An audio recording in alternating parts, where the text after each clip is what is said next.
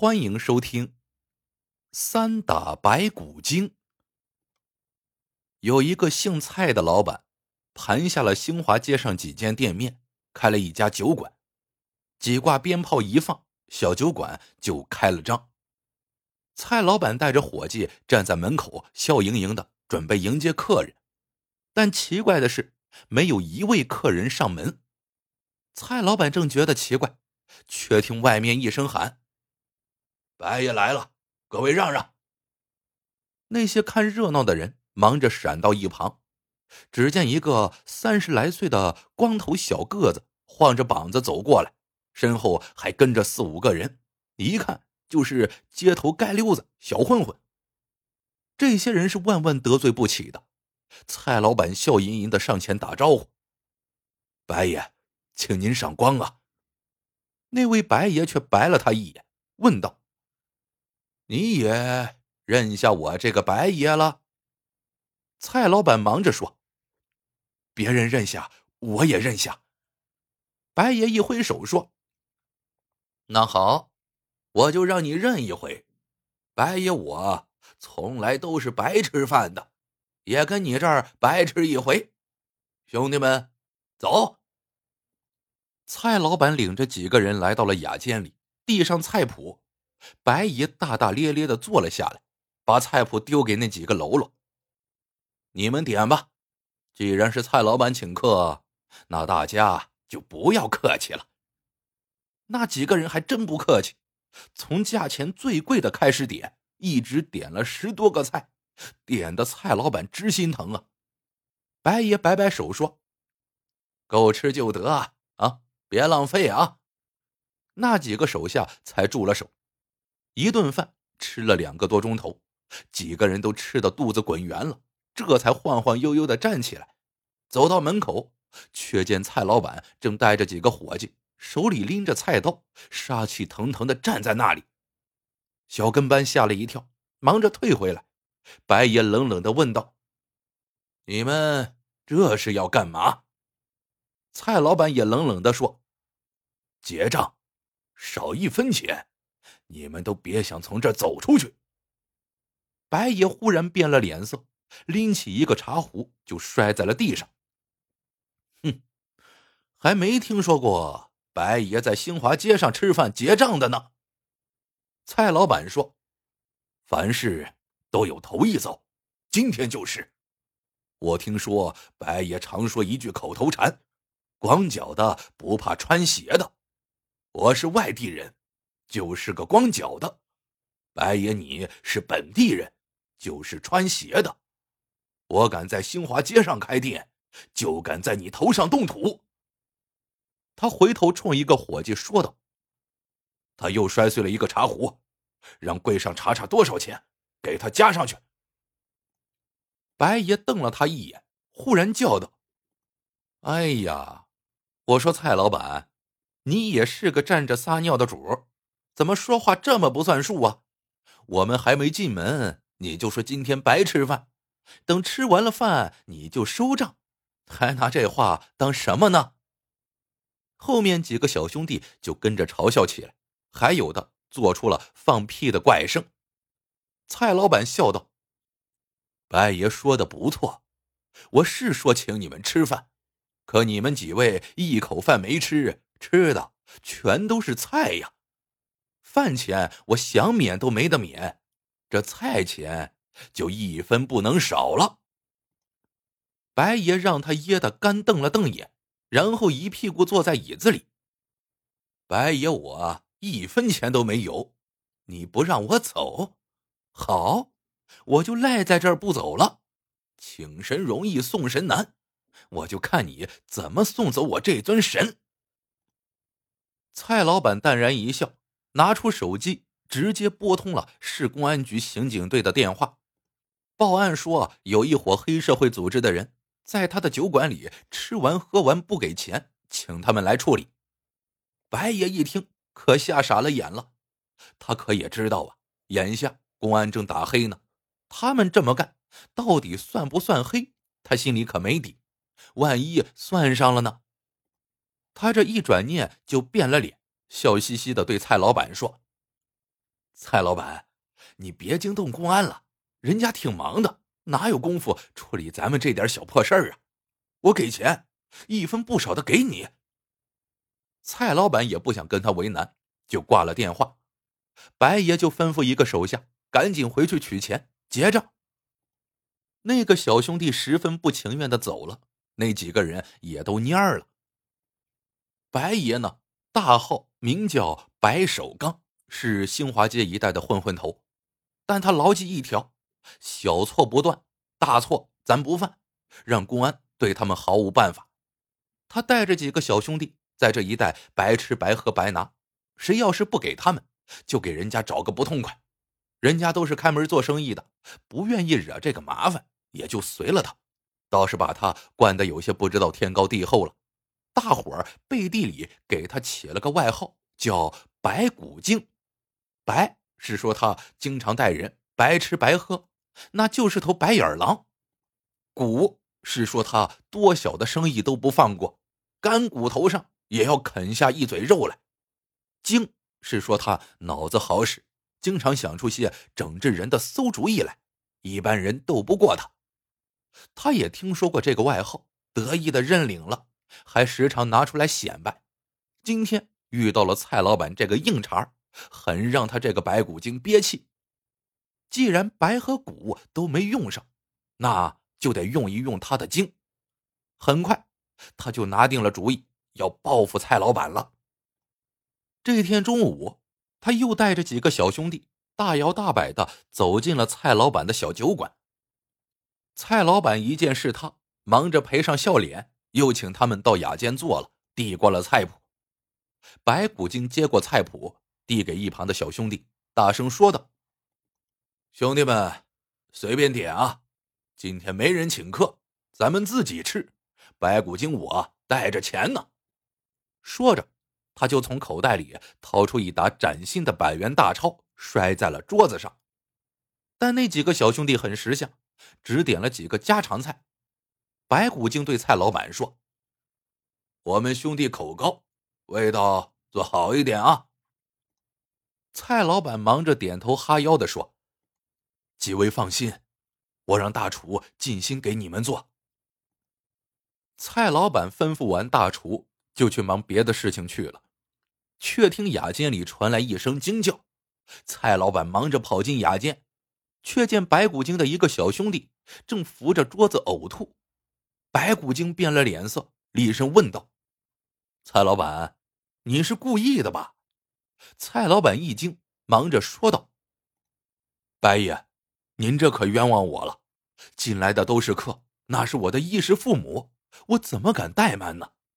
白爷，您说这到底是怎么了？白骨精指着桌上的一个小东西说：“你看看吧，我这位小兄弟吃出来的，他胃浅，吐的可怜呐。”蔡老板凑到桌边一看，见是只小蟑螂，他把蟑螂凑到眼前看了看，摇了摇头说：“这只蟑螂不是从我的菜里吃出来的。”白骨精拍案而起。你说什么？这只蟑螂不是从你的菜里吃出来的？难道是我们带来诬陷你的？蔡老板笑笑说：“怎么来的我不知道，但它绝对不是我的菜里的。”白骨精气哼哼的说：“你怎么就敢断定呢？”蔡老板振振有词的说：“你们吃的这道酱爆鸡丁。”鸡丁和黄瓜丁、花生米都是要油炸的，这只蟑螂明显没经过油炸，还是生的。白骨精愣住了，凑近那只蟑螂凝神看着。蔡老板指着蟑螂的腿说：“蟑螂的腿这么细，一炸就酥了，一碰就该碎了。可你看看，这蟑螂腿还那么结实，握都握不折。”白骨精生气的道。那是你炸的火候小，才没炸酥。你说这事怎么办吧？蔡老板一挥手说：“我有监控录像，给你们放一放，让你们心服口服。”白骨精一听说有监控录像，立时就傻了眼了，忙着四下里看，却没有见到探头。他生气的说道：“好你个蔡老板，竟敢私装探头偷窥我们，那是犯法！你说吧，怎么办？我把这事嚷嚷出去，看谁还敢到你这儿来吃饭。”蔡老板笑笑说：“我们的探头没安在雅间里，安在出菜口。每出一道菜，我都会让接菜员用筷子细细翻弄，看菜里有没有异物。”并拍下来，就怕遇到像白爷这样的客人，那就说不清楚了。白爷，跟我去看看监控录像吧。话说到这个份上了，白骨精再精也想不出更好的主意了，只能认栽。他冷哼了一声，把钞票往桌子上一扔，转身就走。他的那几个小兄弟也忙着跟上。蔡老板急忙追过去拦住了他。从那沓钞票里抽下两张票子，把剩下的推到他怀里。白爷，这顿饭有两百就够了，我可不敢多要您的钱。白骨精收下钱，恨恨的说道：“蔡老板，我跟你没完，你等着。”蔡老板淡淡的道：“欢迎白爷常来做客。”白骨精狠狠瞪了他一眼。转身走了。白骨精回去跟那几个小兄弟商量了好几天，终于商量出了一个好主意。这天中午，他又带着几个小兄弟来到了蔡老板的小酒馆。蔡老板还是一抱拳，笑吟吟的说：“欢迎几位老顾客。”白骨精看着他，诡秘的一笑，要过了菜单，点了几道菜。蔡老板忙着让人去做了。不一会儿功夫。菜品就全上齐了，那几个人抡开筷子，甩开腮帮子，大快朵颐。蔡老板也知道这几个人呢不会轻易放过自己，必定是想出了什么阴损的招数来找自己麻烦的，须得处处谨慎才是。他偷偷的站在雅间门外听着，但雅间的门关着，那几个人的说话声音又小，他根本听不清楚。他正心怀忐忑。却听到雅间里一声惨叫，他忙着推开门，急切的问道：“怎么回事？”却见那几个人正围住了白骨精，焦灼的望着他。白骨精痛苦的大张着嘴巴，伸手指着嘴巴里，一个小兄弟就往他嘴巴里看，然后就伸手到他嘴巴里，费了好一会儿功夫，竟摘下了一个鱼钩。白骨精疼得眼泪都下来了。他拿过鱼钩来一看，只见鱼钩已经生锈了，上面还渗着血。他厉声问道：“蔡老板，这怎么说？”蔡老板无奈的叹了口气说：“白爷，您这又是何苦啊？”白骨精红着眼睛问他：“你什么意思？”那几个小兄弟立时围住了他，一个个都握紧了拳头。蔡老板从身后拿出一张胶片来，展示给他们看，然后不慌不忙的说：“这是你们吃的这条鱼的 X 光片，你们看看，这条鱼里有没有鱼钩？”大家都伸长了脖子去看片子，里面确实是没有鱼钩，也不可能有啊。然后他们就面面相觑，一时都没了主意，都扭头看着白骨精。白骨精一把夺了片子，认真的看着，那确确实实是一条鱼的 X 光片呀！他惊得眼珠子险些掉下来，颤抖着问：“啊，做条鱼，你还给他拍 X 光片呢？”蔡老板无奈的说：“没办法呀，碰上了一个想生事的，别的地方赢不过你，就该跟鱼身上做文章了。”虽然大厨也会掏鱼嘴，但总有掏不干净的时候，给人留下话瓣儿，那损失就大了。我呀，这也是没有办法的办法，未雨绸缪嘛。白骨精不觉的给他竖起了大拇指。哼，蔡老板，你真牛！哎呀，疼死我了。那个鱼钩确实是他带来的，他以为这是万无一失的。必然能打败蔡老板，谁知还是败在了蔡老板的手里。他是心服口服。他带着小兄弟们就要走，蔡老板却拦住了他，笑吟吟的说：“几位小兄弟也没有什么事儿，能不能听我讲个故事？”白骨精说：“好，我们就听听。”他带着几个小兄弟坐下来，蔡老板也拉了把椅子坐到他们的对面，然后就讲开了。很久很久以前，在西山脚下住着一对老夫妻，他们呢以种地为生，还养着一头牛，是帮他们耕田的。那时候山里经常有野兽出没，夫妻俩怕野兽偷偷来把耕牛给吃了，到了晚上就把耕牛拉进屋里。这天晚上，夫妻俩躺下以后，一只猴子悄悄摸摸的来到了他家的院子里。这只猴子给饿坏了，好几天没吃东西了，想趁着夫妻俩睡着了，钻进屋去找些东西吃。看他夫妻俩睡了，就要进屋。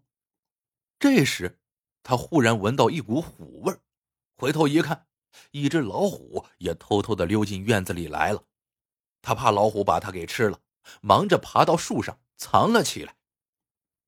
那只老虎呢，也是饿了好几天了。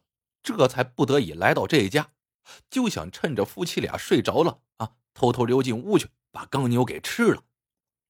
他见夫妻俩吹灯躺下了，这才蹑手蹑脚的来到了窗户底下，却忽然听到老头问老婆：“你翻来覆去的，还没睡着啊？”老婆说：“我怕。”老头就问他：“怕啥呀？”